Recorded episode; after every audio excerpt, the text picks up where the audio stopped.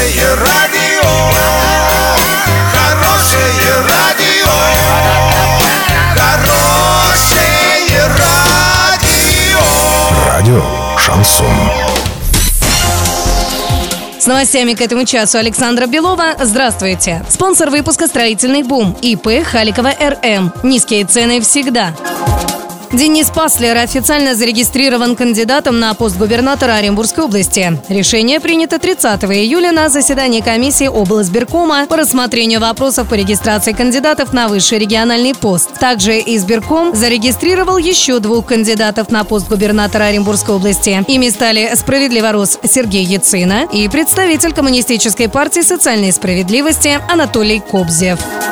Сайт поиска попутчиков Блаблакар, а также популярные ресурсы по бронированию автобусных билетов предлагают заблокировать в России из-за сотрудничества с нелегальными перевозчиками. Об этом сообщает газета «Известия» со ссылкой на инициативу Общероссийского объединения пассажиров. Документом предлагается закрепить в законодательстве создание единого реестра доменных имен и сетевых адресов для таких сайтов, что позволит блокировать их в связи с осуществлением продажи товаров и услуг, угрожающих безопасности граждан.